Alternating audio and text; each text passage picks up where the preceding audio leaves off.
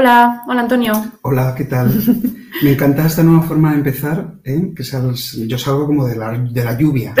Sí, se ve una silueta al fondo. Una ¡Pum! cri- Antonio. de la lluvia. Qué bien. Que, ¿Dónde estamos que llueve tanto? ¿Dónde estás tú? No estamos Ah, en el mismo sitio, me parece, Yo ¿no? no quiero estar, no, pero es que tampoco quiero estar en, Ah, en la más qué mal rollo. en el más clavel. No, Yo no. tampoco quiero estar en un pueblo perdido de No me Cuenca. inspira mucha confianza los escenarios sé. de, de nuestros libros, pero bueno, sí, deberíamos estar en Masclavel y en un pueblo y en un sin pueblo nombre de- conquense. conquense, mm, porque mm, este mes hemos leído mm, Te di ojos y miraste las tinieblas y Carcoma. Dos eh, libros estupendos eh, que han coincidido y que nos han llevado a hacer este programa loco, dividido en dos sesiones. ¿Qué buscas? Nada. La gente no te ve, pero yo me estoy distrayendo Yo estoy, estoy un poco liada porque has dicho los títulos, entonces no sé si ahora eh, ya eh, bailamos o qué. Eh, ¿Quieres ya que bailemos? No sé. Bueno, no. Eh, pues nada, los que nos escuchasteis en el programa anterior, eh, va dirigida esta pequeña nota del autor, que también sabréis la broma. El agua en la piscina. Claro, el inconveniente, o bueno, no sé si es ventaja o no, eh, de hacer dos programas uno detrás de otro, es que tenemos un feedback Ah, bueno, esto ha sido muy interesante. nos afecta Muy interesante. de manera inmediata. Sí, sí, yo tengo que hablar de esta experiencia porque Claro, ha sido muy fuerte. En los otros programas, bueno, pues recibimos feedback porque ya sabéis que recibimos miles y miles de mensajes todos los días. Nuestra cuenta de Instagram es no parar. Em, pero claro, luego ya se nos olvida. Al, al mes siguiente yo encima que vengo meses alternos, pues a mí el feedback se me ha olvidado, pero es que aquí es inmediato, no lo podemos Mm. dejar pasar. Total, que tenemos que hacer algunas Alguna aclaraciones, aclaración, matizaciones sí, y bueno, aportaciones súper interesantes que nos han contado a raíz de lo que decíamos ayer. Muy bien. y que han enriquecido pues, Eso el es programa de fundamental, hoy. que nos dejamos, a propósito o no, todos los temas básicos de los dos libros para hoy. Para que no de nos pudieran echar de demasiada, demasiada leña. Oye, pues a mí me han dicho que he dado mucha cera, que me he metido mucho con, con Laila Martínez. Entonces, bueno, yo creo que es apropiado ¿no? y que es conveniente que haga algunas aclaraciones. Evidentemente, los dos libros nos han gustado mucho a los dos. Sí, partimos de ahí. Claro, solo que uno es el paladín de uno de ellos y la otra, pues es el paladín del otro libro. Entonces, bueno, a mí también me gusta mucho cuando el libro que leemos nos genera unas reacciones eh, más extremas, ¿no? Y jugamos un poco con eso Claro. en el programa. Pero vamos, dicho lo cual, yo, admirador de Laila, porque evidentemente yo no podría hacer lo que ella hace. ¿Que me gusta más eh, Te di ojos y miraste las tinieblas? Pues sí. Pero que en este programa Cera Cera solo se ha dado a Jon- de verdad a Jonathan Coe, que aquel libro fue un despropósito, ya no me acuerdo ni de cómo se llamaba. Fue un episodio terrible en, El nuestra, señor Wilder y yo. en nuestra historia. Este es el episodio que nos dirán alguna vez cuando presentemos los Goya y seamos famosos. Menuda mierda de libro. No sé. Cera Cera solo, solo le hemos dado de verdad. Bueno, ya Fuenquinos, que a ti te gusta Perdón, mucho. Fuenquinos, yo cera nada, yo a Y a Fuenquinos José solo le doy amor. Bueno, Vamos. lo pienso, le doy cera bastante, le doy cera Vaya. bastante gente. Hombre, sobre todo a los escritores, oye, no, no, no me han encajado nuestras elecciones. Mm. Pero bueno, creo que era importante que lo dijéramos. Dicho lo cual, probablemente hoy me vaya de la lengua en más de una ocasión y suelte cualquier barbaridad. claro, es que además al lado de Elena, que es que una cosa fina, elegante, la alta cultura Cursi, siempre, por lo visto. que le das con la caca, el pis, que oye la Bueno, palabra tengo, culo, tengo cosas que decir sobre la caca. que oye la palabra culo y se escandaliza una niña de tres años, pues claro, al lado de Elena pues parezco un poco un monstruo. Pero, pero bueno, dicho queda. Bueno, pues eh, vamos a empezar o qué. ¿No? Empezamos, dale a la música y bailamos. Venga.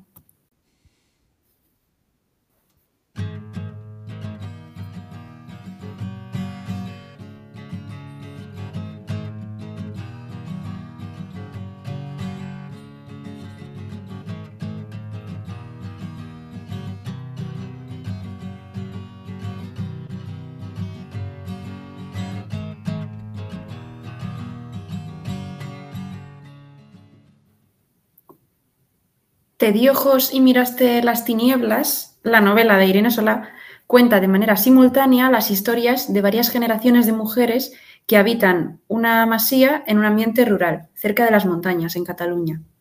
Desde que la primera de ellas, Joana, hizo un pacto con el diablo para conseguir que le trajera un hombre entero como marido, pero luego se libró porque a este le faltaba el dedo meñique del pie, toda su descendencia adolece de alguna carencia. Su hija Margarida tiene el corazón más pequeño. Se casa con un hombre religioso, primero y, saqueador después, que tiene una cuadrilla de hombres con los que comete fechorías hasta que lo prenden, lo torturan y lo matan. La amante de este hombre, Elizabeth, acaba viviendo también en la masía y su hijo crecerá y se casará con Ángela, otra de las mujeres de la casa, que carece de la percepción del dolor. De esta unión nacen un niño cojo y Bernadetta, una niña sin pestañas que puede ver la muerte de todo el mundo. Otras mujeres, como Blanca, que no tiene lengua, o Dolsa, que no tiene la cola de cabra que le corresponde por ser hija de Bernadetta y del demonio, se, suceden en la masía, se van muriendo y se convierten en fantasmas que aguardan en la cocina la muerte de la siguiente. Así atravesamos épocas más antiguas, la guerra civil con maquis y anarquistas que interactúan con la masía y llegamos a la actualidad. Marta, la nieta de Bernadetta, carece de buena memoria y cuida de la abuela. Recibe la visita de su propia descendencia, más mujeres que ya saben alejarse de la casa y comunicarse con el teléfono móvil, por ejemplo, y vive allí despreocupadamente. La novela termina de noche con ella y la muerte tranquila de Bernadetta. Y hasta aquí. Y hasta aquí. Bueno, pues te has me ha apañado regular. bien, ¿eh? Para, lo que, para el reto que tenías de resumir este libro, eh, que cuenta, pues eso, ¿no? El último día eh, de vida de Bernadetta. De Bernadetta. el libro un poco de... Está organizado en capítulos eh, que, nombran las distintas partes del, día. Madrugada, tarde, noche, patatín, patatín. Y, y, bueno, pues hemos empezado con el resumen que no lo, no lo dimos en No, es que ayer resumimos Carcoma. ¿Y qué te parece? ¿Qué te parece si nos lanzamos a una de las cosas más básicas que tenemos que comentar? Sí. Títulos. Los títulos de los dos libros. Portadas. ¿Cómo es el proceso creativo?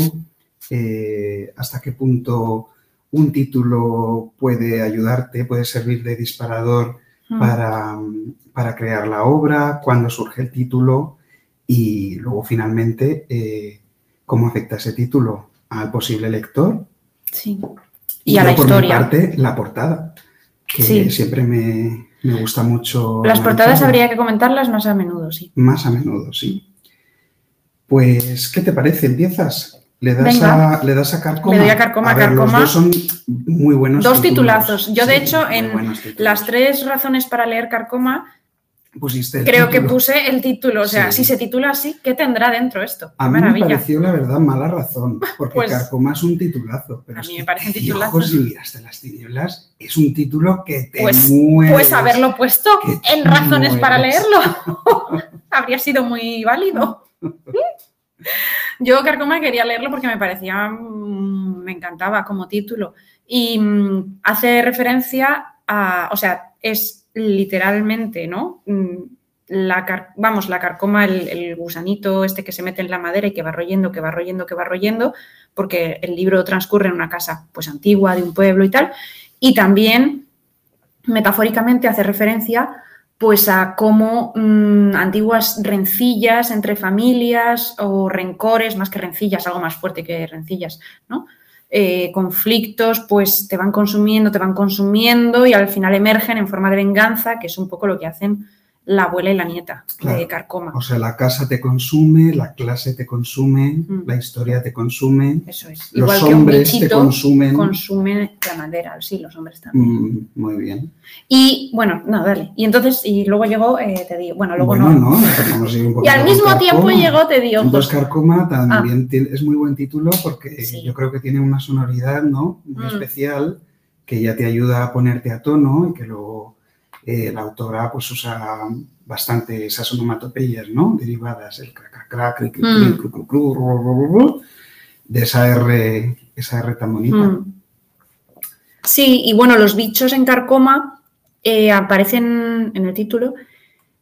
Y a mí me hace mucha gracia cuando cuenta que los, que los santos, que en realidad son así un poco como mantis. No, los ángeles son los que son como mantis. ¿No, son los santitos? Ah, yo Todo lo que aparece en una estampita. Bueno, claro, es que no, los de los ángeles. ángeles. Ah, Son los- los ángeles los que parecen mantis. los santos es otra, otra historia. Ella cuenta que la que si todas las que si todas las, Sí, que las estampitas fueran insectos, pues sí, claro, que es que Claro, no. que allí no habría, no habría nada que te trajera. Ah, sí, mira, luego la vieja vio, la vieja, o sea, la abuela vio a los ángeles de verdad y se dio cuenta de que los que habían dibujado las estampas no habían visto uno en su vida porque ninguno tiene esos rizos rubios y esas caras hermosas. Todos son más bien como insectos gigantes, Sí. como mantis religiosas. Claro, al final me acuerdo yo mejor del libro que tú defiendes.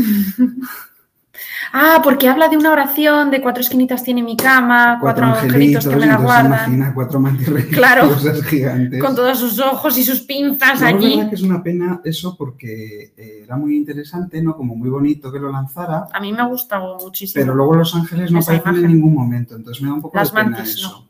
Mm, Yo pensaba que iban a llegar porque de hecho en la portada mm, parece que tiene mucho Hay una protagonismo mantis. porque hay una mantis y yo pensaba que en algún momento iba a llegar, pero en realidad a lo, lo único que nos describe son las sombras y la santita. Ujú. ¿no? Que se aparece ahí como una cosa. Yo me la Sí. imaginaba, claro, tú no la has visto, pero. por A la santita no, no la he pelis- visto. Ah, perdón. Las pelis de miedo, pero acá han estrenado hace nada eh, la de la hermana muerte y, y el que la haya visto, pues mm, yo me imaginaba así a la santita, cada vez aparecía, aparece como una cosa, como una escultura de cera con un... Bueno, ella va de negro porque es una monja, bueno, el fantasma de una... El espíritu de una monja, no sé si estaré haciendo mucho spoiler o qué, pero bueno, es como una escultura disecada de cera, del- de estas de terror de, de aquí de Madrid, de la- del Museo de Famosos de Sí. Cera, y va como levitando, no se mueve, entonces mm, es como un bloque que va levitando sin moverse. Y yo me imaginaba a la santita así cada vez que lo leía, pensaba, madre mía, porque eso no queda claro, ¿no? no nos ¿Cómo es la santita? No. No, no, queda- no, no digo cómo es la santita, sino eh, si son santitos, Mm. ángeles, o si son otras O cosas. si son cosas que la abuela invoca y. Y ya vete tú a saber Bueno. de dónde vienen y a dónde van. mm. Bueno, cuéntanos entonces qué pasa con el título de Irene Solá. Pues nada, el título de Irene Solá, que es un titulazo, es un título que, bueno, que forma parte del texto, ¿no? Ujú. Ella cuenta en una, en una conversación que creo, Lo voy a que, buscar. creo que hablamos Lo de ella ayer, ¿no? Sí. Em, pues eso, ¿no? Que, que también con su libro anterior, con la Yo canto yo y la montaña baila, pues que el título surgió de manera muy orgánica, porque es eh, una vez que está escrito este, el texto, en uno de esos materiales que ella incorpora, digiere, regurgita, transforma, encuentra una frase que de pronto es el título, ¿no? Y que, y que da muy bien, muy buen ambiente al libro, ¿no? Y que configura mucho lo que, lo que el lector espera encontrar cuando vea, Sí. cuando vea este libro. Hombre, es que es un título que mm, hace alusión a la historia, pero también al estilo. Está Claro, muy bien. Eso está muy bien. Mm. Y, y además tiene una cosa que a mí me gusta mucho, porque en esta conversación que hemos escuchado hablan de los distintos tipos de título, ¿no? El Mm. título eh, como resumen, como síntesis, el título más estético. Mm. Y este tipo de título, el de Te digo, José, miraste las tinieblas, es de esos títulos que, que generan una sensación muy satisfactoria en el lector. A mí me pasó, no sé si a ti también, que cuando lees la frase Mm. en el, en el, en el libro, te encuentras con la frase que da título Sí. al libro, pues te encanta. Es como Sí. un momento, jaja, Sí, es como un Ah, encuentro de sí, de sí, total, genial. total. aquí está. Sí, hablaban, bien, es verdad, de eh, Irene hablaba de distintos tipos de títulos, de mm, que si se te ocurre al principio, si se te ocurre al final, si se va un poco dibujando a medida que escribes, ¿no? Y ella también veía, porque no es nada tonta, que el título ¿Quién ha también... dicho que sea tonta? No, no, no, pero que, bueno, pues que es que es muy lista, vaya. vale. Que también veía el gancho que tiene este título para Bueno, captar lectores. De hecho, a mí una persona no, que no es especialmente... interesada en culos. este título te convenció. No, no, que no, quiero, quería decir Te que una persona que que se enteró, yo puse, hice publicidad en mi estado de WhatsApp y puse los dos libros, solamente puse los títulos. Y me escribió una persona mm, que no se caracteriza por ser lectora y me dijo, oye, eh, te di ojos y miraste las tinieblas, tiene rollo.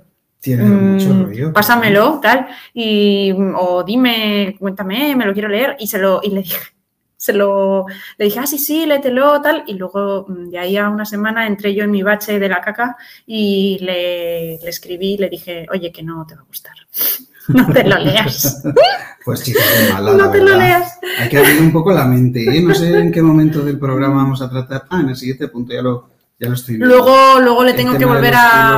caca, Tengo que, hablar, tengo que volver a hablar con Sí, esta fuerte, persona para decirle. tema, ¿Quieres que lea el pasaje donde lo cuentan? ¿Dónde sale la frase? Sí, lo tienes. Ve Es que sí lo bueno, tengo. Elena, estás ultra tecnológica. O sea, yo estoy a tope. Yo no consigo ver el chat del- de, nues- de nuestra conversación ahora mismo en Twitch. No lo estoy consiguiendo, no sé por qué, no se actualiza. Bueno, está, a- acaba de llegar eh, Clara, bueno, acaba no, ha llegado Clara, nos dijo hola y Whiskels acaba de citarme y ha dicho el bache de la caca. Yo no, no consigo verlo. Y tú, por El bache de la caca, yo creo que se podría escribir un poema. O sea, tienes el libro a mano, Tengo todo. en todo en ordenador. Es que me ha abierto, me ha abierto uno en PDF y otro en Pues otro nada, formato. Unos, unos tantos. Entonces tengo dos, dos ventanas y más el chat, o sea, tres ventanas. Pues sí, hombre, léenoslo. léenos- Pues es un momento en el que Margarida, que es la segunda, ¿no? La hija de la primera, que es Joana, es, porque Margarita es una mujer que yo, yo creo que a raíz de casarse con el tipo este se vuelve como Sí. muy religiosa y muy piadosa a ella y quiere ir al cielo y tal. No, Y muy que- obsesionada con la religión. Yo creo que era siempre así. Que porque ella era así ya de antes. Cuando la lleva a su madre a invocar al demonio otra vez, con eso que hacen que se ponen a, a hacer pis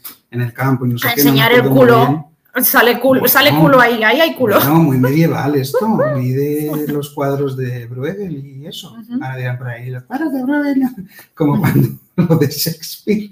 Em, para el que no haya visto nuestro programa de Hamlet, nuestro mejor programa hasta la fecha, pues se pierde, Nuestro mejor libro. se pierde todas estas referencias. Bueno, que Pues ahí ella ya está aterrorizada y dice, pero esta señora de qué va y llora y lo pasa fatal y, y ya, o sea que yo creo que ahí ella ya es... Ya es, ya es piadosa. Bueno, pues esta mujer que tiene tanto miedo eh, dice que habla con Dios, la voz de Dios, nuestro Señor, le decía y le dice varias cosas, tal. Me salto todo lo que le dice porque le empieza a decir un montón de cosas, como echarle la bronca. Y, y entonces le dice, por ejemplo, voy a leer, pues yo qué sé, Era precioso, léelo, entero no, entero no. Léela toda la secuencia porque No. es un- todo muy rítmica y musical. Es que es largo, ¿eh? Bueno, pues nada. Y entonces la oyó, inconfundible, como un trueno en el fondo de los oídos, la voz de Dios nuestro Señor que le decía, huye de mí, maldita. El clamor horrible salía de entre las ancas de la montura. Entra en el fuego del infierno, que lo han preparado el demonio y sus ministros. Adéntrate en las tinieblas con la serpiente que no descansa.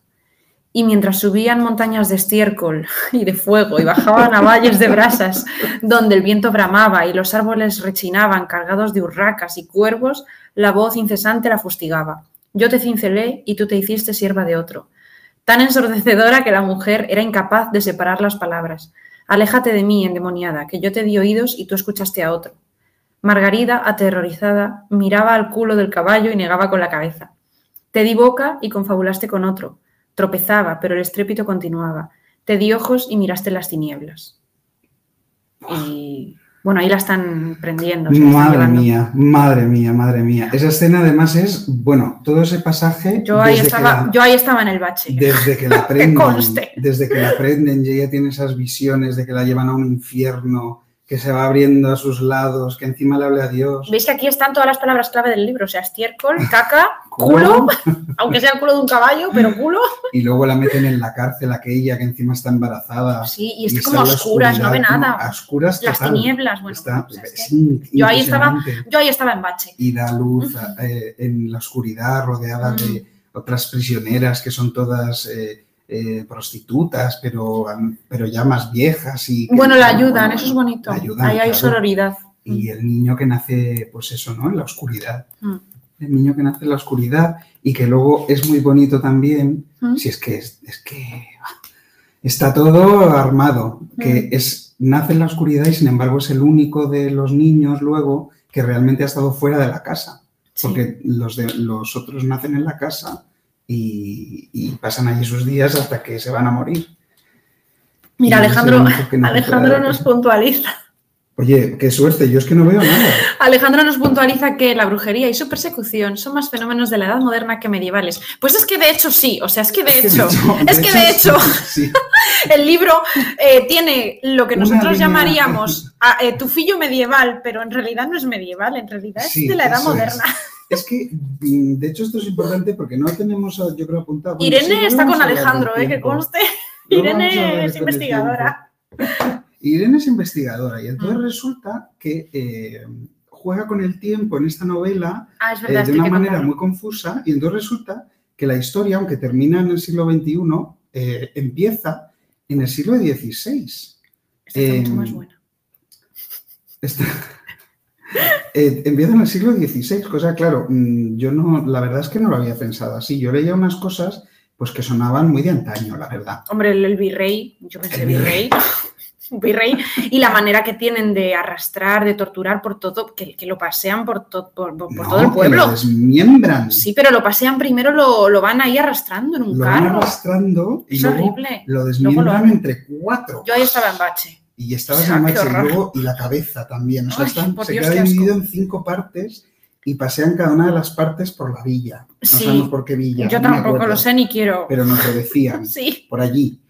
Y la, y la gente está mirando, la que eso es muy de los pilares. Yo no he leído enteros los pilares de la tierra, pero lo poco que leí aparece una situación, pues también de una tortura y un ahorcamiento, O y la gente va a mirar. Cuando le tiran tomates. Bueno, eso también, y eso, claro. Hombre, por poner una No, no, que es verdad, es verdad, es verdad. Además, Pero es muy bonito porque dice algo así como, y el pie que lo llevaban tal y que nunca había estado tan solo. Y el otro pie que nunca había estado tan solo. Y la mano. Elena, es que si cuando estás en bache no vas a leer el libro, Mm, vas a leer en estaba, diagonal, estaba en pues shock. mm, reseteate. ¿Sabes lo Voy a buscarlo, ya que estoy aquí. No, no lo busques. ¿No? esto es un Vale, vale. Y, y bueno, pues eso, que titulazo, librazo, yo qué queréis que os diga, no, no puedo más. Eh, portadaza. de decir Ah, bueno, sí, cuéntanos, háblanos de las portadas, que tú eres el estético, el artista. Es que ya me siento un poco mal, después de que me hayan regañado tanto por haber met- me han metido tanto con Carcoma. Pero sí, la portada de Carcoma está muy bien. Ay, a mí no me gusta nada. O sea, me parece, de verdad, mira, porque eso sí que lo A mí no me gusta nada. es que a mí ya no me gusta nada, como ves, o sea, ya por no gustar no me gustan ni la portada. Pero es el ejemplo, mm, o sea, vamos a ver, vamos a ver un momento. Comparado con la otra portada, Con Tediojos. con Teddy Ojos, a mí, claro, A mí los- la portada de Tediojos me recuerda, me recuerda a una carta del Dixit. pues es que es así, la, esto sí que es, era medieval este dibujo. Em, claro, las grandes editoriales yo creo que juegan a su favor con una gente, con un equipo muy, muy especializado. ¿Qué, ¿Por qué pasa contigo? Eh, Cuando haya cosas en el chat te aviso de alguna manera. Es que- A ver, Alejandro nos dice Ah, mira, esto muchas cosas. La América Ah, hispana se maneja por virreyes. Es una institución que viene de la Edad Media, pero pervive plenamente la Edad Moderna. Sí, o sea, el libro está, la primera generación y la segunda, Joana y Margarida, están en la Edad Moderna. Y Eso. pero están en Cataluña, ¿eh? Lo que pasa es que, o en el territorio que ahora es Cataluña. Eh, lo que pasa es que se habla de un virrey. Y luego Whiskers te pide que por favor que rajes. Y luego Patri te dice, pobre Laila, ya ni la portada. No, hombre, no, yo ahora me voy a meter un poco con la editorial, que bueno. La editorial Amor de Madre, ¿eh? una madre y una hija que sacan adelante proyectos. No, pero es que es una pena, porque yo veo en las portadas, se ve mucho eh, el la potencia que tienen las grandes editoriales, que son capaces de, con un gesto que les lleva muy poco esfuerzo, mm, consiguen mucho. No digo que consigan más o menos que otras imágenes, ¿no? Pero en general, todas las portadas de, pues eso, ¿no? De pues anagrama, por ejemplo. siempre que Pues a mí las fotitos de anagrama no te creas que me entusiasman. pero o sea, es anagrama. Lo que me, no entusia- tienes lo que me gusta de... estilo para vestir, Bueno, evidentemente. diría Oye, para Miranda- vestir, Miranda pues últimamente me han dicho que ojo con mi vestimenta, que soy así como alternativa, como sorprendente. O sea, yo lo que veo es que mm, con un pequeño gesto, con una foto, consiguen transmitir mucho más en proporción a lo que les cuesta hacer la portada. Sin embargo, muchas pequeñas Mm. editoriales eh, tienen que hacer un, hacen un esfuerzo muy grande Mm. o incluso crean ilustraciones a propósito ¿no? Con- para esa portada y Mm. sin embargo no son igual de efectivas. A mí la casa que sale en Carcoma pues no me gusta mucho porque no me parece muy española, la verdad. Ah, Yo es que ahí no No. controlo, cuéntanos, casas españolas. No sé, a mí bueno, espera, que nos están diciendo cosas del chat muy interesantes. Eh, pues Mira, Alejandro no, nos dice, que no sí, veo, Alejandro nos dice que en la corona de. Aragón había virreyes, o sea que encaja Pues con el territorio. Claro, sí, Luego, está muy documentada. Clara nos dice, Somos nosotros los que no nos documentamos. a ver, bueno, perdona, Yo Clara nos dice, a todo le llamo edad media. a ver, a ver, que está el chat a tope, espérate, que Clara nos dice que, compre- que comprende y comparte el superbache de Elena. Pues sí, gracias, no estoy sola. Luego, Jules Cook nos dice que, eh, pues a mí no me ha gustado nada, ni la portada, ni el contenido de Te di ojos y miraste las tinieblas. El título sí, me parecía muy sugerente. Bueno, Jules Cook a, a- a A tope. tope. A tope. Bueno, es que a ver el contenido, bueno, eh, ahora vamos con el contenido. Eh, Whiskers nos dice que en el show chimpancé hicimos un concurso de si eran reales o falsas unas portadas de anagrama y era difícil. Ah, muy interesante. Claro. Vamos, que vale cualquier imagen en el recuadro. Yo estoy un poco con Whiskers, Vale ¿eh? cualquier Yo anagrama, es que anagrama tiene un estilo que ya es tan conocido, que ya tiene su sitio, que, que tú dices anagrama y ya está. Y coges el libro. Bueno, pero vamos a ver. Y ¿no los, lo que hay dentro del cuadro, del recuadro tampoco es muy. ¿No te parece nada la imagen? Pues si lo tiene todo. Tiene el demonio, tiene la comida y tiene el purgatorio. Sí. Esos tres, esas tres personas No, no, si la imagen está bien, pero no me parece una- especialmente están recibiendo una ofrenda de superior a la otra. Pero vamos a ver, es que no me escucháis, eh, no me escucháis en este programa. sí. Yo no he dicho que sea superior, Mm. he dicho que en, en proporción, o sea que a mí me parece Con poco que el, el dibujo de Carcoma es como un dibujo muy esforzado y que mm, consigue X o Y, vale, lo Mm. que tú quieras. Pero, sin embargo, las fotos de grandes editoriales, pues con una foto que normalmente suele, suele existir una imagen, ya te transmiten bastante. Entonces, Ya. eso es lo que yo digo, que en Nos- proporción a mí me gusta mucho. A mí la imagen de Te di ojos y Miraste las tinieblas me gusta muchísimo. Y Mm. me gusta más la edición catalana, porque Anagrama en las ediciones catalanas no Sí. tiene la imagen en un cuadradito, Sino que se expande Mm. hasta el final. O sea, es al revés, está como invertido. Entonces se ve la imagen mucho más grande y se come el libro. Mm. Y está muy bonita, la verdad. Nos dice Clara que quizá es demasiada ración dos estos dos libros uno detrás de otro. Es verdad que son libros con unas voces muy, muy, muy marcadas y a lo mejor es un estilo, o sea, dos estilos que te absorben mucho. Y luego Cook dice, tienes razón Clara, me recuerda eso de que no quieres arroz, pues toma dos tazas. y Clara responde, las imágenes... No me ha parecido, ¿Mm? no me ha, no me ha parecido la misma, la misma voz. la misma voz no, pero sí que era una voz también muy, ¿no? Muy personal. Sí. Dice Clara que las imágenes sí me parecen que retratan los contenidos, según los visualizo yo. Sí, a ver, yo, a ver, las dos están bien. Por favor, la de Te es total. Me parece ese señor, ese demonio que se está comiendo a, a esas pobres señoras en el purgatorio, que encima van a comer ahora ellas. Bueno, ¿y la casa como un ser vivo qué? Pues nada, la casa como un ser vivo, que lo quieres comentar. Mm, Pues poca cosa, Poca que en ambas ¿no? es una Es que nos es algo hemos que dejado para el final. es algo que tienen en común los dos libros y Sí. bueno, pues mm, nos parecía una coincidencia interesante, Interesante. sí. curiosa. ¿no? Bueno, la casa como el ser vivo son, lo tienen en común las dos, pero, pero cada uno de una forma, mm, desde un punto de vista muy distinto, yo creo. Porque en el caso de Carcoma, yo creo que la casa como ser vivo recoge un poco, pues, este, que, que, como dices tú siempre, yo es que bueno, he estudiado filología, chica, este tropo, este lugar común, ¿cómo se dice? Sí, las dos cosas ¿no? bien. De, de los lugares malvados, ¿no? Sí, es que muchas películas de Yo creo que en. Carcoma la casa en sí es un personaje. En Es Te un di ojos personaje. la casa no es un personaje. No, Se compara. es que a eso es a lo que voy. Es que a eso es a lo que voy. En, en Te di ojos, que además mm, nos viene muy bien porque, oye, mira, como Irene Sola en sus entrevistas pues lo cuenta todo estupendamente, porque sabe de dónde sale cada cosa, no ha dejado nada al azar. Es una, una talentosa escritora y artista. Tiene todas las mañanas para dedicarse a eso. Pues ella coge el- la lente del cuerpo, del ¿Mm? cuerpo de las personas, y Mm. bajo esa lente lee todo. Lee la casa, lee el paisaje, lee evidentemente los cuerpos. Y por eso se recrea y se desarrolla en todas las cuestiones físicas, entre las caca. cuales Elena se encuentra el pis, la caca, la sangre, Pis no había tanto, los fíjate. vómitos, Había culo y mm, caca. las vísceras. Ayer hablando, voy a ayer hablando con un con un lector que puede ser un futuro invitado potencial, eh, me contaba cuando yo me, me quejé un poco, ¿vale? Del culo y de la caca. Pero Elena, es que eso Y me dijo, hay que pasarlo. me ya. dijo, pues este chico que es fan, ¿eh? De Irene Solá, me dijo, claro, pero si es que es catalana. Y... no, no, no es que nos casual. van a Que, censurar, que ¿o no, que no, que no ¿Que es casualidad. No, pero que la figura del caganer Ah, es catalana. Y que todo esto del culo y la caca, que en Cataluña, pues que igual debe de ser se recrea, que están un poquito más acostumbrados que yo, que soy No es que sea cursi, es que soy madrileña. No, Elena, es que eres cursi. Y además yo creo que ya hay que pasar un poco, hay que superar esa etapa de caca, culo, pedo, pis. jijijiji, Eh, claro que sí, por, e, efectivamente. Pues eso, es que ya no y el tío nos dice Whiskers, claro, el tío que caga, que le dan los niños en el culo, es un tronquito, ¿no? Y entonces el tío caga regalos. Eso pasa en. Cataluña, aquí no. Pero, por ejemplo, ayer, ayer argumentabas que eh, tanto culo y tanta caca, Mm. que te parecía un recurso fácil de la autora para No, dar asco. los partos me parecen fáciles. Bueno, mm, El culo y la caca, a ver, es caca.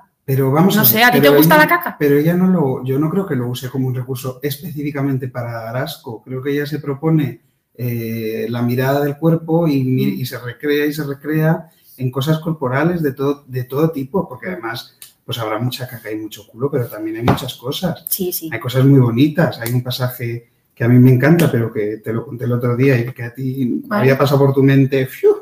que te está contando, te habla de una tormenta y de cómo se están acumulando las nubes sobre la masía y de pronto los rayos de- del sol, algunos rayos penetran con fuerza por entre las nubes y entonces dice como dedos. El narrador Mm. este 2007 los ve como dedos, que es muy básico.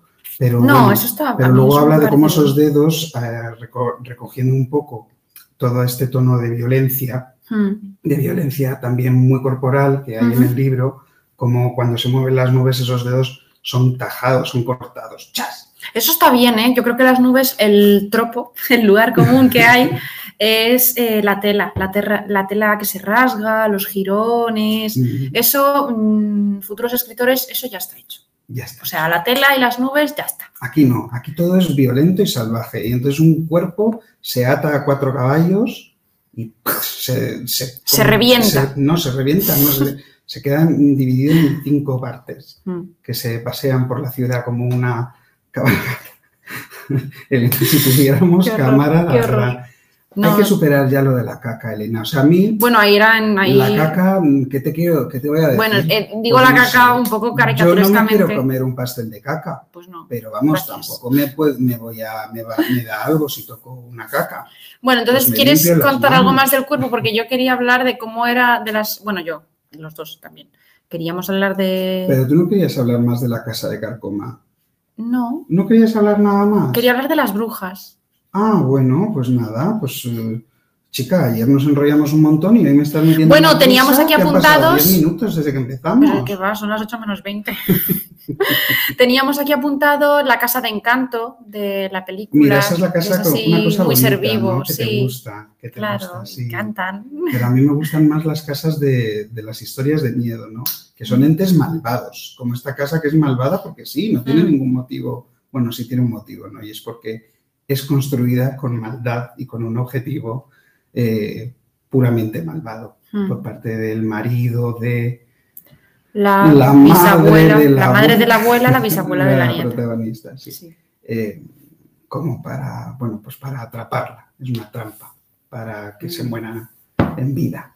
Bueno, y que se Y construye gracias a la riqueza que ha obtenido de, por- de, de prostituir a A mujeres. mujeres a las que engaña y A las que seduce y luego se las y lleva al establo ya- y ahí, y ahí nunca más, ya no se puede ya saber. no se sabe más, sí, es verdad. Entonces eso, pues bueno, a mí esos guiños me hacen gracia, la verdad. Mm. Eh, quizás también un poco, por eso también a mucha gente le parezca este libro eh, una historia un poco de terror, ¿no? O del género de terror. Yo no estoy mucho de acuerdo. pero- Yo tampoco.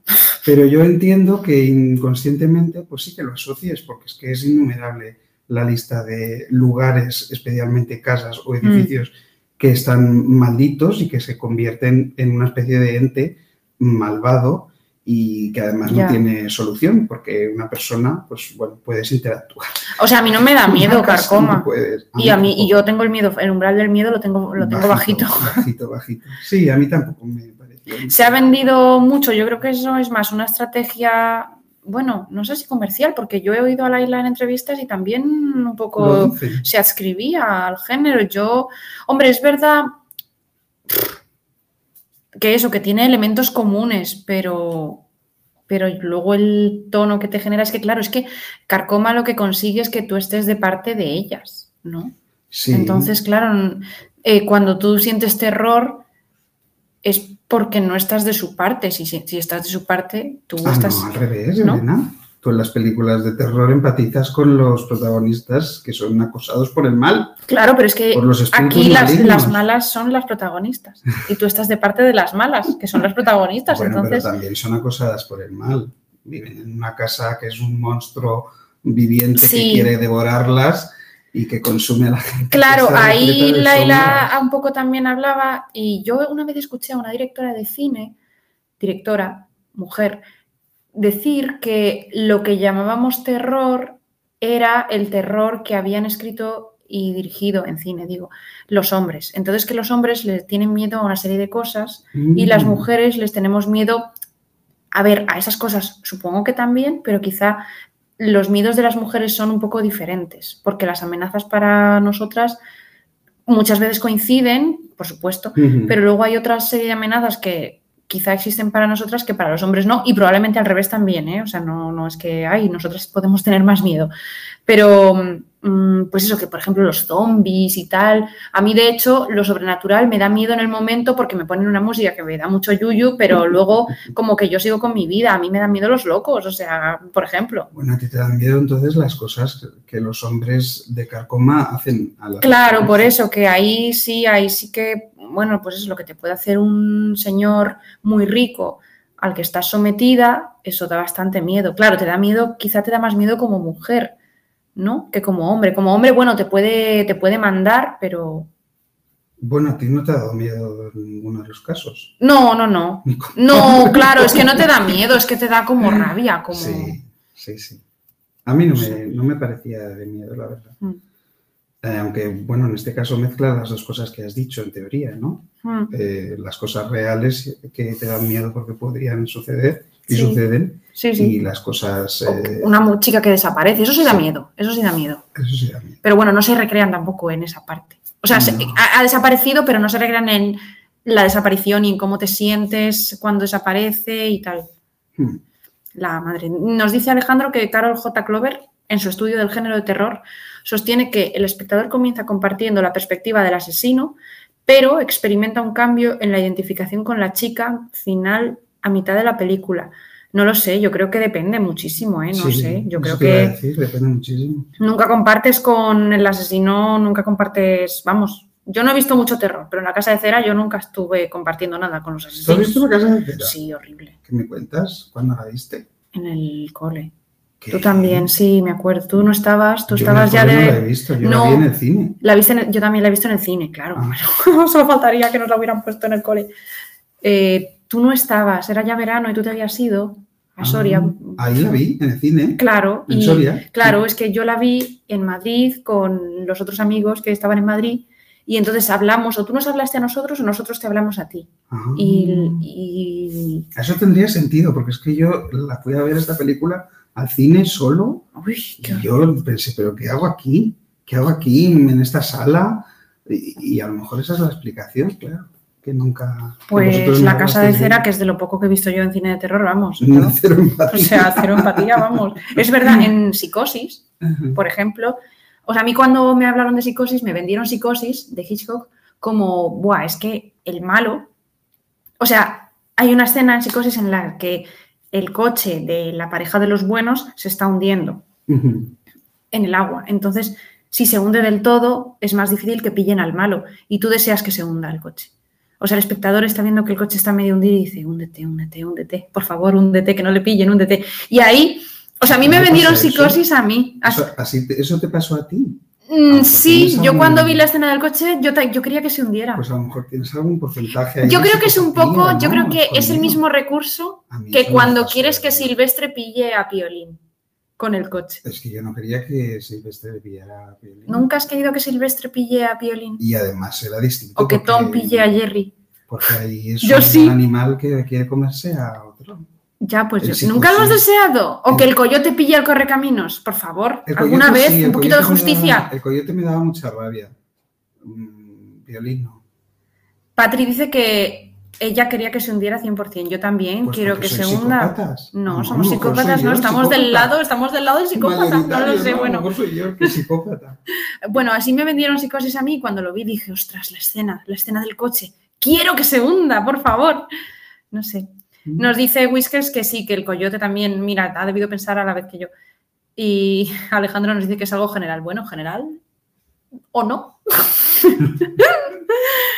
ah, Ay, ah, Patri nos dice que no, perdón, estoy gritando mucho, perdón. Que Patri dice que no, que precisamente que ella quiere que no se hunda, que, que lo no cojan. se hunda, que lo cojan. Ah, pues mira, fenomenal. Pues es que es un psicópata. el tomate y que no se hunda una- el coche. Yo creo que aquí hay, hay es un- futuro. es una persona.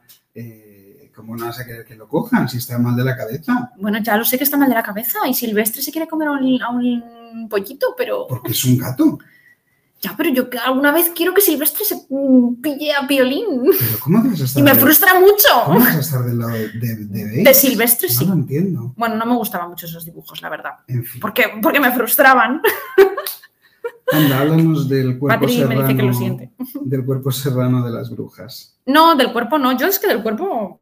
Ah, ¿no querías hablar? No, yo quería decir que Bueno, las porque brujas las aparecen en también, es algo en común, ¿no? En los dos libros. Bueno, Bernadetta no es un poco bruja. Pues, Si ve cosas. Sí, pero no sé, ¿no? bruja, bruja. Bueno, no hace cosas. Las brujas quizá tienen como una, un papel más activo, ¿no? Sí, Puede ser. sí.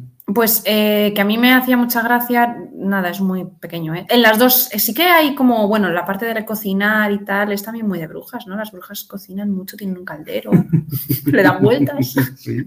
no sé. Que a mí me hacía mucha gracia en Carcoma cuando cuenta que la abuela tiene gatos, como todas las brujas, pero que los vacunaban, que, que no Sí. sé, me parecía muy mono, muy, divertido. cute. Sí. Y, y gracioso. Y entabla- eh, enlazando con esto de lo gracioso, eh, el humor. Ah, o sea, veo que lo de las brujas. Mira, es el último día que hago un guion, Elena, porque me vuelves loco. Vas, Vamos y yo tengo aquí uno, dos, tres. De un lado para otro. No, no, uno, título, dos, casa, tres, brujas, Claro, cuatro, ya, pero humor. es que tenía un guion más completo. entonces- Ah, perdón, pues tú vete comentando todo lo que yo no tenga No, apuntado anda, vamos, a, vamos a hablar del humor de los dos libros. Eh, que también es diferente. Sí que está muy bien que estos dos libros, que bien hemos hecho, ¿no? Que bien se complementan. Porque tocan teclas parecidas, pero en, En ¿cómo escalas distintas. escalas distintas, Sí. claro. Entonces, mientras... A mí me gusta más el humor sorpresa. sor- surprise, surprise. A mí me gusta más el humor de Te di ojos y miraste las tinieblas, porque me parece como ese humor de los cuentos infantiles que te cuentan algo que no tiene en realidad nada de gracioso porque es terrible, pero yo nunca he sabido muy bien por qué era, si era por el tono, si era por las palabras, si era por la historia, pero que te hace un poco como de, como de gracia. A mí me hace un poco, Mm. un poco de gracia, ¿no? Mientras que el humor, el escaso humor que hay en Carcoma, Hombre, lo de la bruja que vacuna a sus gatitos. los gatos, es eso, es más intencionado, o sea, es abiertamente Mm. una gracia, ¿no? Para conseguir esa sonrisa del, del lector. A mí Bueno. es que en general ya sabes que yo me muero por los, por los libros que, que tienen un tono de cuento. A mí los cuentos me gustan mucho. Sí, pero es que es distinto, porque curiosamente cuando leímos Solo Humo, Sí. que había mucho cuento, Sí. no había tono de cuento. Mm, Sin embargo, en este libro el tono es como Sí, de cuento, es como entiendo. de fábula. mm. En mi querida eh, Violeta, de Isabel Allende, La. Casa de los Espíritus, es una de las cosas que, te- que yo te comenté, que yo tenía esa sensación de que había ahí un tono que era como de alguien que te cuenta algo, un- una cosa misteriosa y un- Bueno. una fábula casi infantil. mm. Yo no, no sé muy bien por qué, como no he estudiado filología, pues no te sé decir por qué lo leo, por qué lo leo así. Hombre, tiene un vocabulario, eso lo dijimos ayer, muy especial, muy, Muy, ele- especial. muy elegido. No sé si es el ritmo, si es que También algo tendré que meter. Tiene muchas rimas internas, te di ojos. Mm, Que, o sea, tú empiezas, lees y dices, pero si esto está rimando, ¿qué te pasa? qué bonito. Eso no sabemos de nuevo, como dijimos ayer, Mm. si será cosa de Irene o de Concha. Yo creo, yo creo que es cosa de Irene, ¿eh? Y, Y de Concha, claro, hombre, evidentemente, sí. Pero bueno, por ejemplo, tampoco te di ojos a pesar de que cuenta cosas muy brutales y muy violentas y aterradoras. Da miedo, ¿no? Porque el No. diablo, el diablo que sale en... El diablo de Teddy Ojos es el diablo de los cuentos, que... Tengo dos pasajes de Teddy Ojos. ¿De Tengo el del, el diablo del sexo, lo podemos leer. Oye, Elena, por Dios, espérate, que estamos con los cuentos, estamos en horario. Es que has hablado, del, has hablado del diablo y yo, jolín, con el diablo. Claro, pero es un diablo, es un diablo mm, jocoso, porque, porque claro, le puedes engañar. ¿Cómo vas a engañar tú al diablo? Pues en los cuentos de antes sí que se engañan. Y la- cuando la masía se queda, la cubre la, la- la vegetación y se queda olvidada, como, Sí, eso es muy bonito. como en la Bella Durmiente, cuando eh, se pincha con, la, con el uso de la rueca y entonces las hadas dicen, venga, pues vamos a dormir a todo el mundo y así que nadie se entere de la cagada que hemos hecho, que se nos ha colado aquí. Y todo el mundo a dormir, pues, Mm. y crece también la vegetación y cubre todo el castillo y todo. Y, y es que es muy bonito. Sí. Es que tiene un tono de cuento, referencias a cuentos, A mí me referencias parecía- folclóricas. Me contabas ayer, me decías ayer fuera de fuera de de onda, micrófono, eso, sí. que, que- o no, tenías apuntado por ahí algo de los animales, ¿no? Yo, Sí, no tenías cosas de animalización de personajes no. en Teddy Ojos, no sé. Bueno, mm, o sea, es como muy mm, muy grotesco, muy y el grotesco juega un poco con el humor y con eso, con provocarte esta sensación tan incómoda que a mí me que si se perpetúa demasiado a mí ya me hace tanto daño que, que yo ya no necesito parar un poco. no sé, yo ¿Qué creo tal que... lo pasabas cuando cuentan al principio lo de los lobos? Ah, eso me gustó. es una cosa peligrosa. No, no, a mí el primer capítulo dije, Porque "Ostras, los lobos ostras". hasta, vamos, que te entran en la masía y te devoran. Claro, no, si a mí, a mí me encanta la crudeza, pero no sostenida. O sea, cuentan como al tipo, al padre, creo, del marido de Joana, me Sí, parece, sí, sí. le pillan los lobos y le muerden y entonces le arrancan media mandíbula, por lo visto. Bueno, tal. Y Y se entonces, comen a mucha gente los lobos. Sí, sí, Vamos, es pero una cosa habitual las, en la descripción de cómo le arrancan media cara de cuajo al tipo se recrea un Sí. poquito. Y luego dice, Es bueno, el cuerpo, Elena, el cuerpo. claro, sí, Todo sí. sí. es corpóreo, todo llega, hay que recrearse en la corporeidad Ah. corpórea del cuerpo. Y entonces eh, dice, bueno, pero tampoco, como que no podía comer mucho, porque claro, le, le faltaba media boca. Pero bueno, que tampoco fue eh, gran drama porque total, el lobo que le mordió tenía la rabia y, entonces pues se Es que murió. ves- es que es y después nada. De- Ok. No, a mí eso me gustó, ¿eh? A mí, yo ahí estaba dentro. Ese es el Pero es que luego cuento. encadenamos la tortura y el arrastre del tipo este, el de Margarida, por toda la villa, la gente mirando allí, mm, él con los desmembrado y luego eso se encadena con que van a buscarlas a la casa, que la saqué, bueno, no la saquean, las torturan a todas, sí, las, la les dan de palos, a Margarida Mm. se la llevan a esa cárcel, todo Sí, Y la putrefacto. llevan arrastrando también. Sí, sí, caballo, sí, es horrible. Entonces ahí se acumula de repente unas demasiado, o sea, demasiado. O sea, dame un respirito. Y entonces yo digo, ay, qué maravilla, pero no, no había respiro ahí. Pues es que hay que ponerse, hay que prepararse para estas cosas, Elena. sí. Hay que tirarse a la piscina.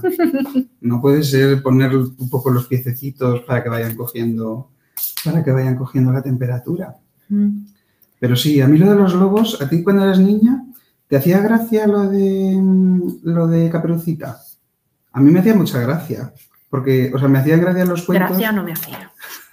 Pero tampoco me daba miedo. Me explico, es que en los cuentos siempre aparecía lo de que alguien se comía a otra persona, pero como era mentira, porque te comían entero, te- o sea, te, te comía el Mm. lobo, eras caperucita, te comía y luego te abrían el estómago del lobo y estabas intacta. Me gustaban más los siete cabritillos que Bueno, hablando de lobos a los que se le abre la Pero tripa. sí, era como, era como divertido. Entonces lo de que viene el coco y te comerá, Mm. pues, pues yo no lo, tampoco lo asociaba con algo terrorífico, porque pensaba, bueno, te comerá como en los cuentos.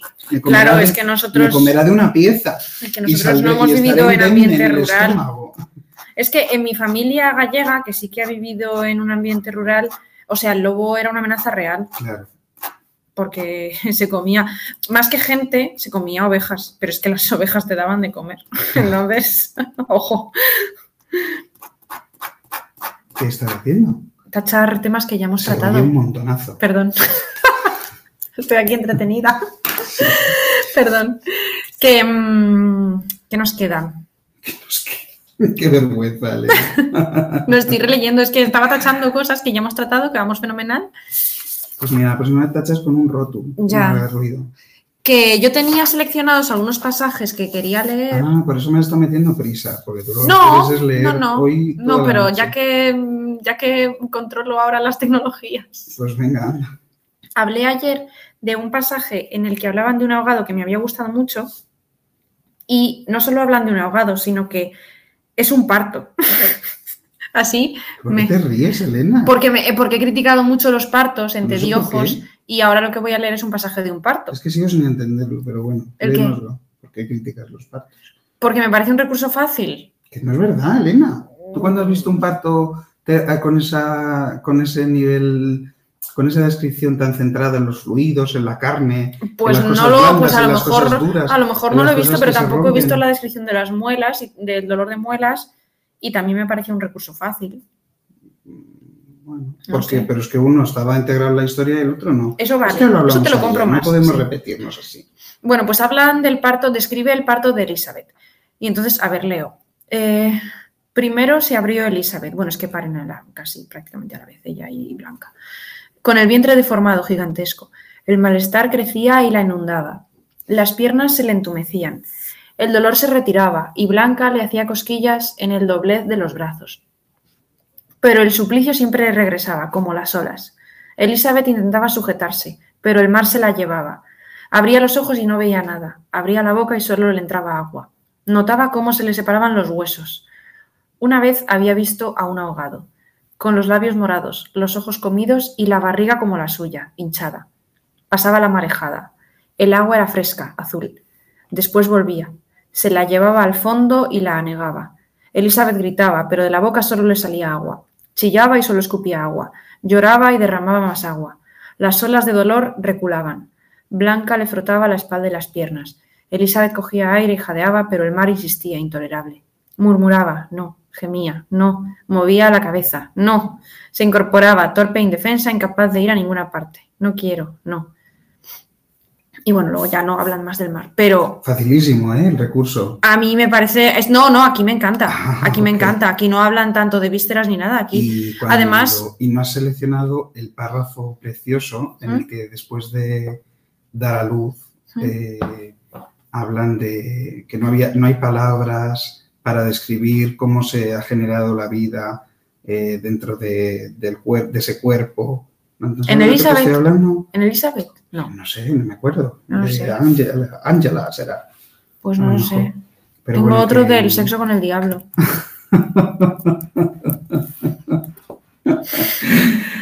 Pero bueno, que no hay palabras para describirlo porque la madre eh, hace al niño igual que el árbol, la semilla hace al árbol y la tierra. Ya sé no lo hay que palabras sí. para describir algo así que se hace porque se hace y se hace sin saber No, está y muy se bien. hace sin... Está muy bien. Ay, vamos, por favor.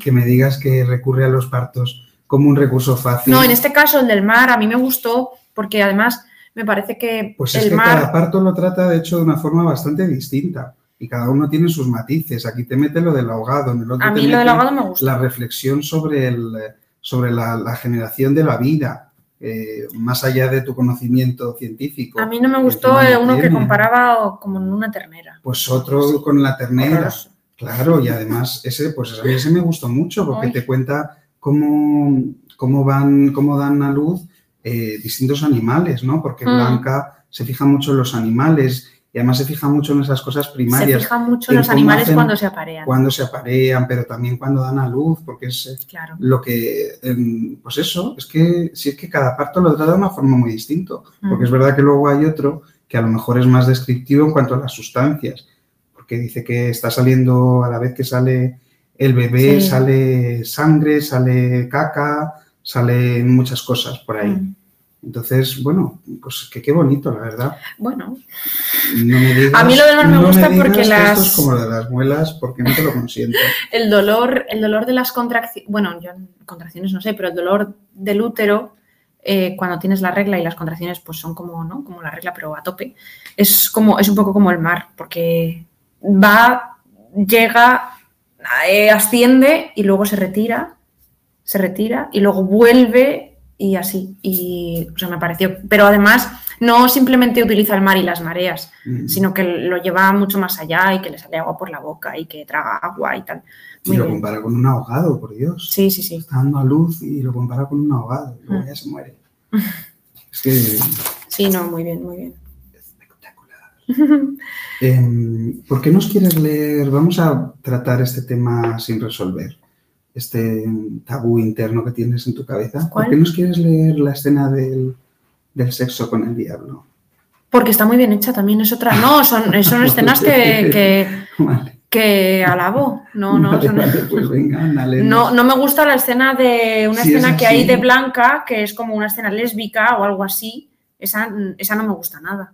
¿Con, Una escena, llega Elizabeth. con las manos? A mí me gusta No sé si es con las manos, se le mete debajo de la falda Sí, y, y, la- la y compara las manos con unas fieras Ay, que van Dios. recorriendo el paisaje. Uf, Ese paisaje que es cuerpo y ese cuerpo ay, que por es Dios, me muero, me muero, qué horror, qué horror. Perdona, ¿Qué clase de tabú? Una escena lésbica, pero, pero sucia, pero bestial, pero dolorosa, pero. ¡Ay! ¿Qué dices? Qué, Qué asco. Hay que superar ya el colegio de monjas. Que no, que no, si no es por aquí- colegio de monjas, pero sí, voy a leer una escena del sexo con el diablo que me parece estupenda. una terapia de electroshock ya para superar estas, Cuidado, estas que te van a cancelar. A estas historias, ¿no? El electroshock así. Porque es que no, no puede ser esto. Que te- la caca, el culo, el, el sexo. El sexo la- genial. la- Voy a leer una escena de sexo. Los partos. No puede ser, Elena, que superar esto ya. Ya no tienes cuatro añitos. Claro que no. Has crecido. No puede ser. Por eso no uso los recursos de caca pedo culo pis para impresionar, Es porque que no tengo cuatro añitos. Pero es que esto no es para impresionar, si es que, si es que ya lo has visto lo bien que está tratado, ¿no? Mm. O sea, el centrarse en un tema y a partir de ese tema ir sacando ramificaciones que tocan a otras y, y se analizan desde distintos puntos de vista y todo se entremezcla. Mm. Léenos el pasaje. Si Bueno, y luego hablamos un poquito más de carcoma o qué. Bueno, es que las cosas caen por su propio peso. Yo, Pues hay un pasaje en el que Bernadetta, eh, bueno, es que Bernadetta tiene una hija, Dolsa, que la tiene con el diablo. Entonces ella, mm, bueno, es verdad que a la pobre Bernadetta no la quieren porque como ve la muerte y eso no es agradable para nadie, Claro. pues como que la odian sin- todos. Es que es genial, es que nace sin pestañas y entonces tiene siempre dolores, porque tiene los ojos siempre llenos de polvo, Sí. llenos de suciedad, llenos de tierra, y entonces le duelen y no hacen más que echarle una infusión de tomillo. Y de tanta infusión de tomillo verdad. que le echan, ocurre ahí algo mágico y es Mm. cuando ella quiere ese don. Bueno, pues llega la el único que, bueno, que sí que responde a, su, a sus anhelos, no sé, de compañía o de amor. Bueno, no, no, nunca hablan de amor aquí, pero bueno, es el diablo. Entonces ella, a ver, ¿dónde está? Ella como que va a oscuras por un sitio. Bueno, Sí, por una gruta, sí. se Bueno. mete en una gruta, Palpó el suelo y las paredes y, en- y se acuesta con el diablo, ¿vale? Esto es lo que se narra aquí. que además el diablo es polimorfo. Sí, a mí eso me encanta. Y a Me veces encanta. es un animal, Que otro. tenga muchas, muchas formas, me encanta. Mm. Eh, en medio de la oscuridad encontró una pata, como un sobresalto, una pezuña y otra pata y otra pezuña. Le zumbaban los dedos, tocó un vientre peludo, le ardían las manos, toqueteó un pecho de pelo áspero, un cráneo esmirriado, un cuello encorvado, unas orejas bajas, unos cuernos cortos, unos ojos cerrados. El morro redondo apestaba a orina y a ceniza. El animal estaba durmiendo. Bernadetta dijo, ¿Dónde estabas? ¿Dónde estabas? Le salió una voz gritona. ¿Dónde estabas? ¿Dónde estabas? Y el demonio se despertó en su regazo, a oscuras, sobresaltado, violentado y regañado. No se veían. El macho, porque en ese momento era un macho cabrío, feo, mendicante, mustio, grotesco, cornudo y jorobado por el peso de tanta soledad, primero abrió el hocico sorprendido, después lo abrió tanteando. Bernadetta le amorró la boca. La lengua del animal era salada, anisada, picante y terrosa. La mujer le manoseaba la piel peluda y la carne de debajo. Y el macho creció con las caricias. Se le ensanchó el pecho, se le llenó la espalda y el cuello se le infló como un árbol. Bernadetta le tocaba los cuernos, que eran largos y curvos, las orejas carnosas, la frente ancha, el hocico mojado, el cuello venoso. Ya no era un macho, era un toro, negro, altanero e inmenso. Bernadetta, hambrienta, no podía dejarlo. Le picoteaba las carnes duras, las curvas abundantes, las robusteces y las protuberancias, hasta que el toro se le coló dentro del abrazo, se encogió entre sus brazos y se hizo primero pequeño, una gata que ronroneaba y después largo, un hombre raquítico con pies de gallo, pechos de mujer y manos que contestaban. Maravilloso. Maravilloso. Y luego ya desde entonces queda- Bernadetta se metía todos los días. Bueno, y lo que nos queda por leer, que es cuando ella tiene estas relaciones sexuales, lo que ella siente, lo que se imagina, con ese espacio en negro, esa oscuridad profunda, dimensional. ¿No te acuerdas de nada de eso? Pues es justo es después. lo que viene después. Sí. Sigo. Bueno, no leas nada más, Ah, vamos a estar esto. Entonces, ¿leemos el libro otra vez? Sí. pero, pero hasta eso lo hace, lo hace muy bien. Sí, es, luego viene lo de la creación del mundo, ¿no? Cuando es que estos jefes que tenemos, la guerra chimpancé, no nos traen a, a invitados. Lo tienes que poner en tu contrato, en cláusula para la nueva temporada, dos invitados eh, al año por lo menos. Que nos los Invitados quieres decir escritores. Hombre, tú imagínate Ya. que estuviéramos aquí con Irene. Ya, que nos lo leyera ella. Unas copas, claro, nos lo lee ella. Mm. Y, y nosotros embelesados, aplaudiendo, ole, ole, ole. Claro, que así no se puede. Bueno, en cuanto a Carcoma, Venga, sirve, tenemos carcoma. Carcoma. ¿Tienes que hacer em, algún matiz? No. Ah, bueno, sí, me han dicho que ayer dije que la abuela era buena persona porque tenía un marido que la quería y una amiga que la quería, pero que es una señora que empareda gente. Pero es que Elena lo hizo con una intención. A ver, es que yo, ya sabes que yo quiero que Silvestre se coma piolín, entonces, Sí, claro, y que un- a lo mejor estoy mal de la cabeza. Pero es que lo hiciste con una intención y es que era darnos paso hoy, ¿no? A precisamente el gran logro, yo creo, de Carcoma, que es que, que- que te, que te gusten esos personajes, Claro, que te caigan bien que estás de su parte. y que estás de Yo, su bueno, parte. yo estoy de su parte, claro. Estás no de sé. su parte y no te importa que cometan, vamos, eh, como cuando en las películas hay un personaje y que es claramente idiota y que no te importa nada cuando muere o cuando le matan. Mm. Dices, menos mal ya era hora que le mataran, te lo mereces. Sí. Pues esto es un poco así y, y que está muy en línea con esa frase lapidaria de- del libro Mm. eh, en la que la nieta Mm. descubre que en realidad las clases trabajadoras, las clases obreras, los pobres, no es que odien de por sí ellos a los ricos y a los que les oprimen, sino que esas- esos ricos opresores les odian a ellos Sí. tanto y les tienen tanto asco Mm. que son ellos los que les, les pegan ese, ese odio, ¿no? Como si fuera un virus. O sea que hasta en ese plano eh, consiguen, pues al final, dominar sus vidas y encauzarlas en un camino eh, pues de, de perdición, la verdad, que no lleva a ningún sitio, pero hasta en ese punto, eh, pues los pobres frente a los ricos son, son controlados, ¿no? Sí, bueno, lo que pasa es que la nieta, también la abuela, ambas en Carcoma, y esto a mí me gusta, son narradoras, lo que se llama narrador poco fiable, que no te puedes creer Mm. todo lo que te digan. Sí. O sea, también un poco ella se quiere justificar. O sea, que no sabes del todo cuál es la verdad, pero mm, no es literalmente lo que te dicen los- las narradoras. A mí no me gusta mucho. El narrador poco fiable me parece un recurso. Bueno, en este caso concreto yo creo que mm, sí que queda bastante, sí que te puedes fiar un poco. A lo mejor si solo lo pensara eh, la nieta. ya, eso sí, eso sí. "Mm", pero eso sí. luego es, está muy bien cuando retoma la palabra a su abuela y dice que su nieta eh, le ha ido Mm. contando cosas y que muchas cosas, casi todas, ella ya las sabía, pero que nunca se había parado a verlas todas juntas y a verlas desde otro punto de vista, porque precisamente ella estaba presa de esa dinámica. ¿no? De, Mm, de unos jarabo mm. que además de machacarles y de hacerles la vida eh, Sí. imposible, consiguen generar en ellos y pegarles un odio que no es suyo y que se convierte en una prisión, hasta Sí. el punto de que no es capaz de, no, no se da cuenta de la trampa en la que está, ¿no? Y piensa que es una rencilla entre familias, dice la abuela, Sí. como si fueran entre iguales, cuando no lo son. No. Ella está presa en una trampa. Es Sí. un odio que no es suyo, que no le corresponde. Sí, que se lo han metido dentro, que incluso en eso las tienen dominadas y eso todavía les, genera todavía más, más rencor y, y más. que les imposibilita además salir adelante, ¿no? Porque, bueno, pues eh, podían tener otros recursos y, vivir otras vidas distintas, pero muchas veces, pues incluso en el final, ¿no? Se arriesgan y se la juegan eh, con tal de, de, de, seguir en ese juego del odio y de devolverles eh, parte de ese daño a, a los jarabos. Nos dice Clara que la abuela empareda, pero en defensa propia. Pues sí.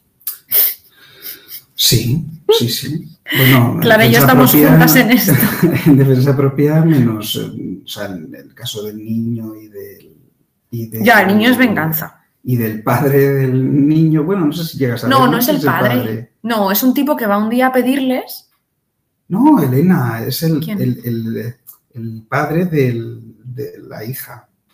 Ah, Claro, es o sea, la abuela Ya, tiene una hija, sí. esa hija tiene una nieta. sí, sí, sí. La hija desaparece y nunca supo la abuela si la O había sea, es hecho desaparecer Sí. el hijo de los jarabos O el otro. o sí. el padre de la nieta, Sí, sí, sí. Que la había Que lo, bueno, embarazada, sí, que era obrero, luego que se casó con otra y tal. Sí, que estaba obsesionado y tal y cual. Mm. Y dice que, bueno, que le da igual, que cualquiera, que entre los dos le destrozaron la vida, así que los dos Mm, van a pagar.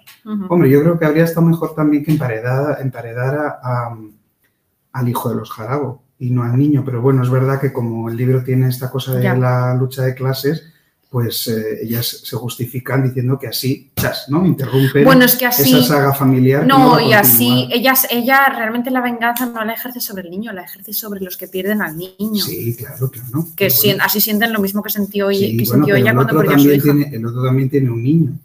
El, Ya, el otro sí. hombre también tiene un hijo más mayor y tal, pero bueno, Mm. que en este caso él no se lo hace porque él no es en este caso de los ricos. Verdad y venganza, dice Clara. Claro, el propósito de, de acabar con él es acabar precisamente con la línea familiar de los Jarabo, que es la única forma, nos propone, yo creo, la autora, Sí, de acabar con, con sí, esta división de, de que clases. la venganza, sí.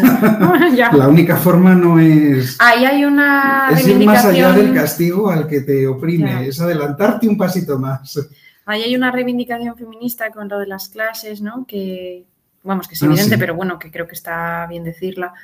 Pues eso, que, que las mujeres ricas y las mujeres pobres, pues en cuanto a los hombres, en cuanto a los hombres, pues van a sufrir igual, cada una a su manera, pero o sea que la violencia machista es, mm, ¿cómo se dice? Transclase, interclase. inter, Está por encima de, Sí, de la clase. sí. Se Eh, manifiesta de maneras diferentes, pero vamos que sí. Bueno, las dos tra- tratan el tema del feminismo. En el caso de Sí, Carcoma, claro. más evidentemente, porque además te lo dice. Y en el caso de. Yo de creo que en el caso de Carcoma más actual, ¿no? Sí, más también. familiar, Sí. Y en el caso de Tediojos es un poco más, Más literario, ¿no? Está ¿no? incluido. sí. mm, Sobre todo lo que comentábamos ayer, ¿no? De que al final ellas son las protagonistas Pero porque mueren en la casa. porque ¿no? mueren en la casa, Que es el- donde tiene que estar la mujer tradicionalmente.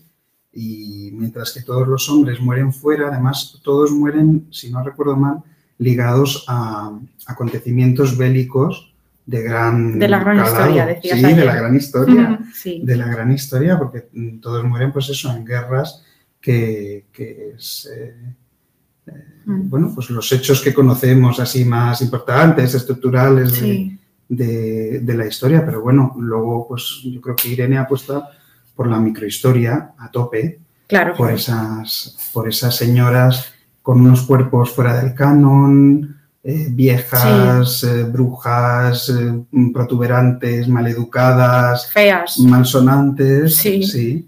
eh, que son las que nos dan pie a toda esta historia. Nos dice Alejandro que no se puede caer en un feminismo blanco burgués. No, Carcoma no cae en un feminismo blanco burgués, pero sí que, sí que un poco, pues la mujer rica, un poco como que su lacra es no montar escándalo.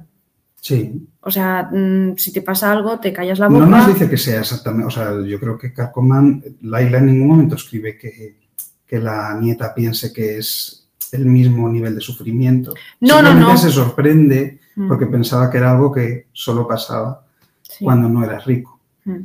Pero creo que, o sea, ella da por hecho y el lector da por hecho que están años luz la, la- el sufrimiento que tienen unas que, yo qué sé, pues que las violan y las matan y las entierran en el campo y, y nunca se supo dónde estaba Mm. a esta señora, pues que, bueno, pues que, pues que su marido no la quiere, pasa de ella y, y tiene que estar al revés. Ya, y va a llorarle al padre y el padre le dice, mira, estate calladita, que un escándalo no nos viene bien. Sí. Pero vamos, tampoco me pondría en su piel, ¿eh? o sea, no sé.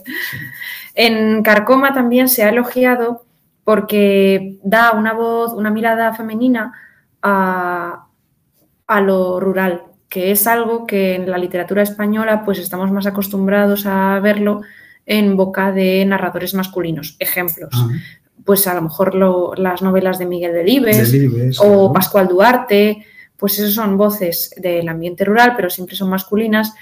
Y en Carcoma, pues bueno, pues tenemos un- dos voces femeninas. Yo creo que sobre todo la hija, ¿no? Es la que la hija, la, la más joven, la nieta, Sí. es la que está más contrariada, ¿no? Por, por seguir en ese mundo.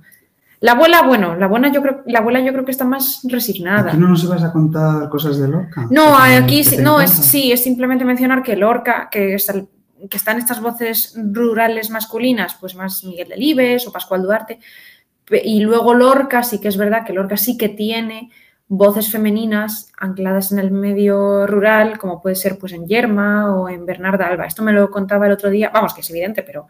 mm, Una de, nos- de tus antiguas invitadas. Sí, la del, Bueno, la la del mes invitada. pasado. Sofía Sí. me contaba que, que eso, que en Yerma, que, había, que acababa de salir de una clase en la que les habían hablado de Carcoma y de Yerma, de Lorca. Entonces, bueno, pues me parece interesante nombrar, o sea, hablar de esto. Vamos, nombrarlo o darle valor, porque Sí. sí, es verdad. O sea, es verdad que creo que los hombres en el medio rural tienen una serie de problemas y una serie de vidas bastante duras y las mujeres en el medio rural también tienen una serie de problemas y unas vidas bastante duras, pero que no son las mismas exactamente que las de los hombres. Y es verdad que estamos quizá, tenemos más ejemplos de la problemática de los hombres y tal. Y bueno, pues Carcoma suma. Con esto del mundo rural, entiendo, no te estás refiriendo a estas novelas neorurales mm, de gente que vuelve al campo ahora, mm, que están tan de moda, ¿no? No. Como. Ya. Oye, que por cierto, ¿has ido a ver la película? No, porque no Pero me no he te has leído leído el libro. libro. Claro, es que Mm, si no me he leído el libro me sabe mal. Pero es un libro muy cortito, ¿eh? Ya, pues lo podíamos poner. Mm. A partir de ahora, los libros de libros bajo el paraguas, todos tienen que ser estrellas fugaces, que Bueno. se lean en una tarde. Bueno, bueno, yo en una tarde no me leí de Diojos, ¿eh? Tuve que...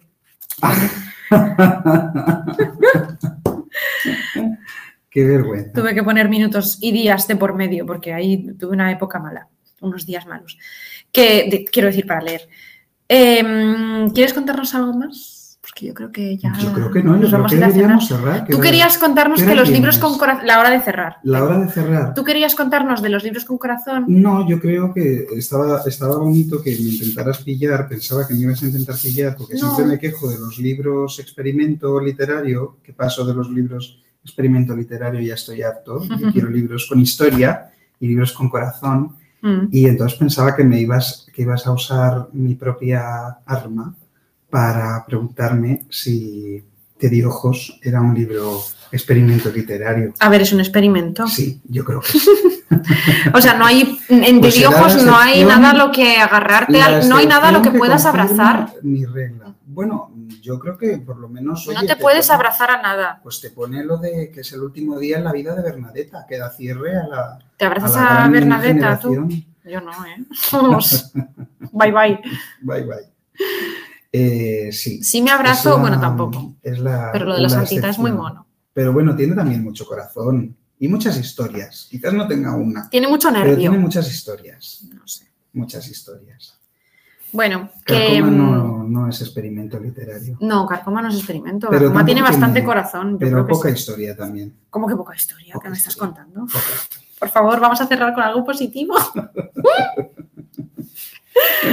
bueno, que mm, en noviembre. Pero este programa, ¿por qué ha pasado tan rápido? Yo es que me siento. Porque te lo pasas fenomenal. Me siento ¿Qué? tirado, como un, arrastrado como, como Margareta por un caballo eh, que me va a quitar, a separar los miembros, de verdad. Es que no puede ser este ritmo que me impones. ¿Pero qué, qué va? Bueno, que en noviembre. ya programas de dos horas. Bueno, Este, este tú, formato, pero eres el único. este formato me ha gustado. La gente, La lo gente pide, tiene Elena. cosas que hacer. La gente lo pide, No la lo gente pide. lo reclama, Bueno. se dice en la calle, se escucha, se siente.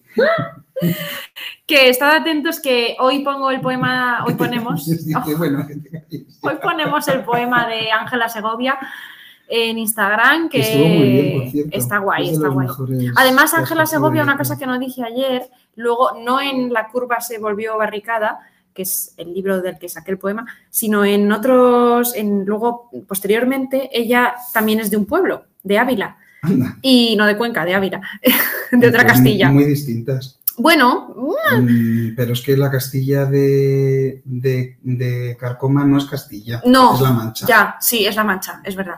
Bueno, pues que Ángela Segovia ha escrito en el habla que tienen en su pueblo, que es eh, Navas del Marqués, o sea, tiene textos en navero, que es como el habla de allí. Entonces, Ah. mm, bueno, que también se relaciona mucho con el mundo rural y le- se preocupa por darle valor.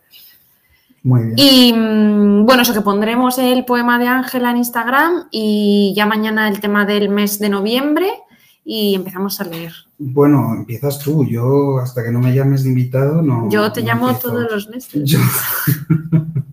Me acabas de decir que la gente no me quiere, que quieren que me necesitan. No, la gente a, te- a quererte a ti, a ti te adoran. pequeñitas. A ti te adoran. Lo que no adoran es dos horas de su tiempo de por la tarde Bueno, pues, sopladas. pues, queridos, esto va así. Bueno. Mm, El que tenga que irse antes, pues luego que nos escuchen en Spotify. Claro, eso sí, eso por supuesto. Así nos dais muchas, Muchas visionados, escuchas. muchas escuchas. Bueno, que eso, que nos vemos en- a lo largo del mes en Instagram y que mañana hay programa del show chimpancé. No me puedo creer que vayas a terminar con lo del show chimpancé. Bueno, de bye bye. Libros bajo el paraguas. Claro. tener- Venga, libros bajo el paraguas.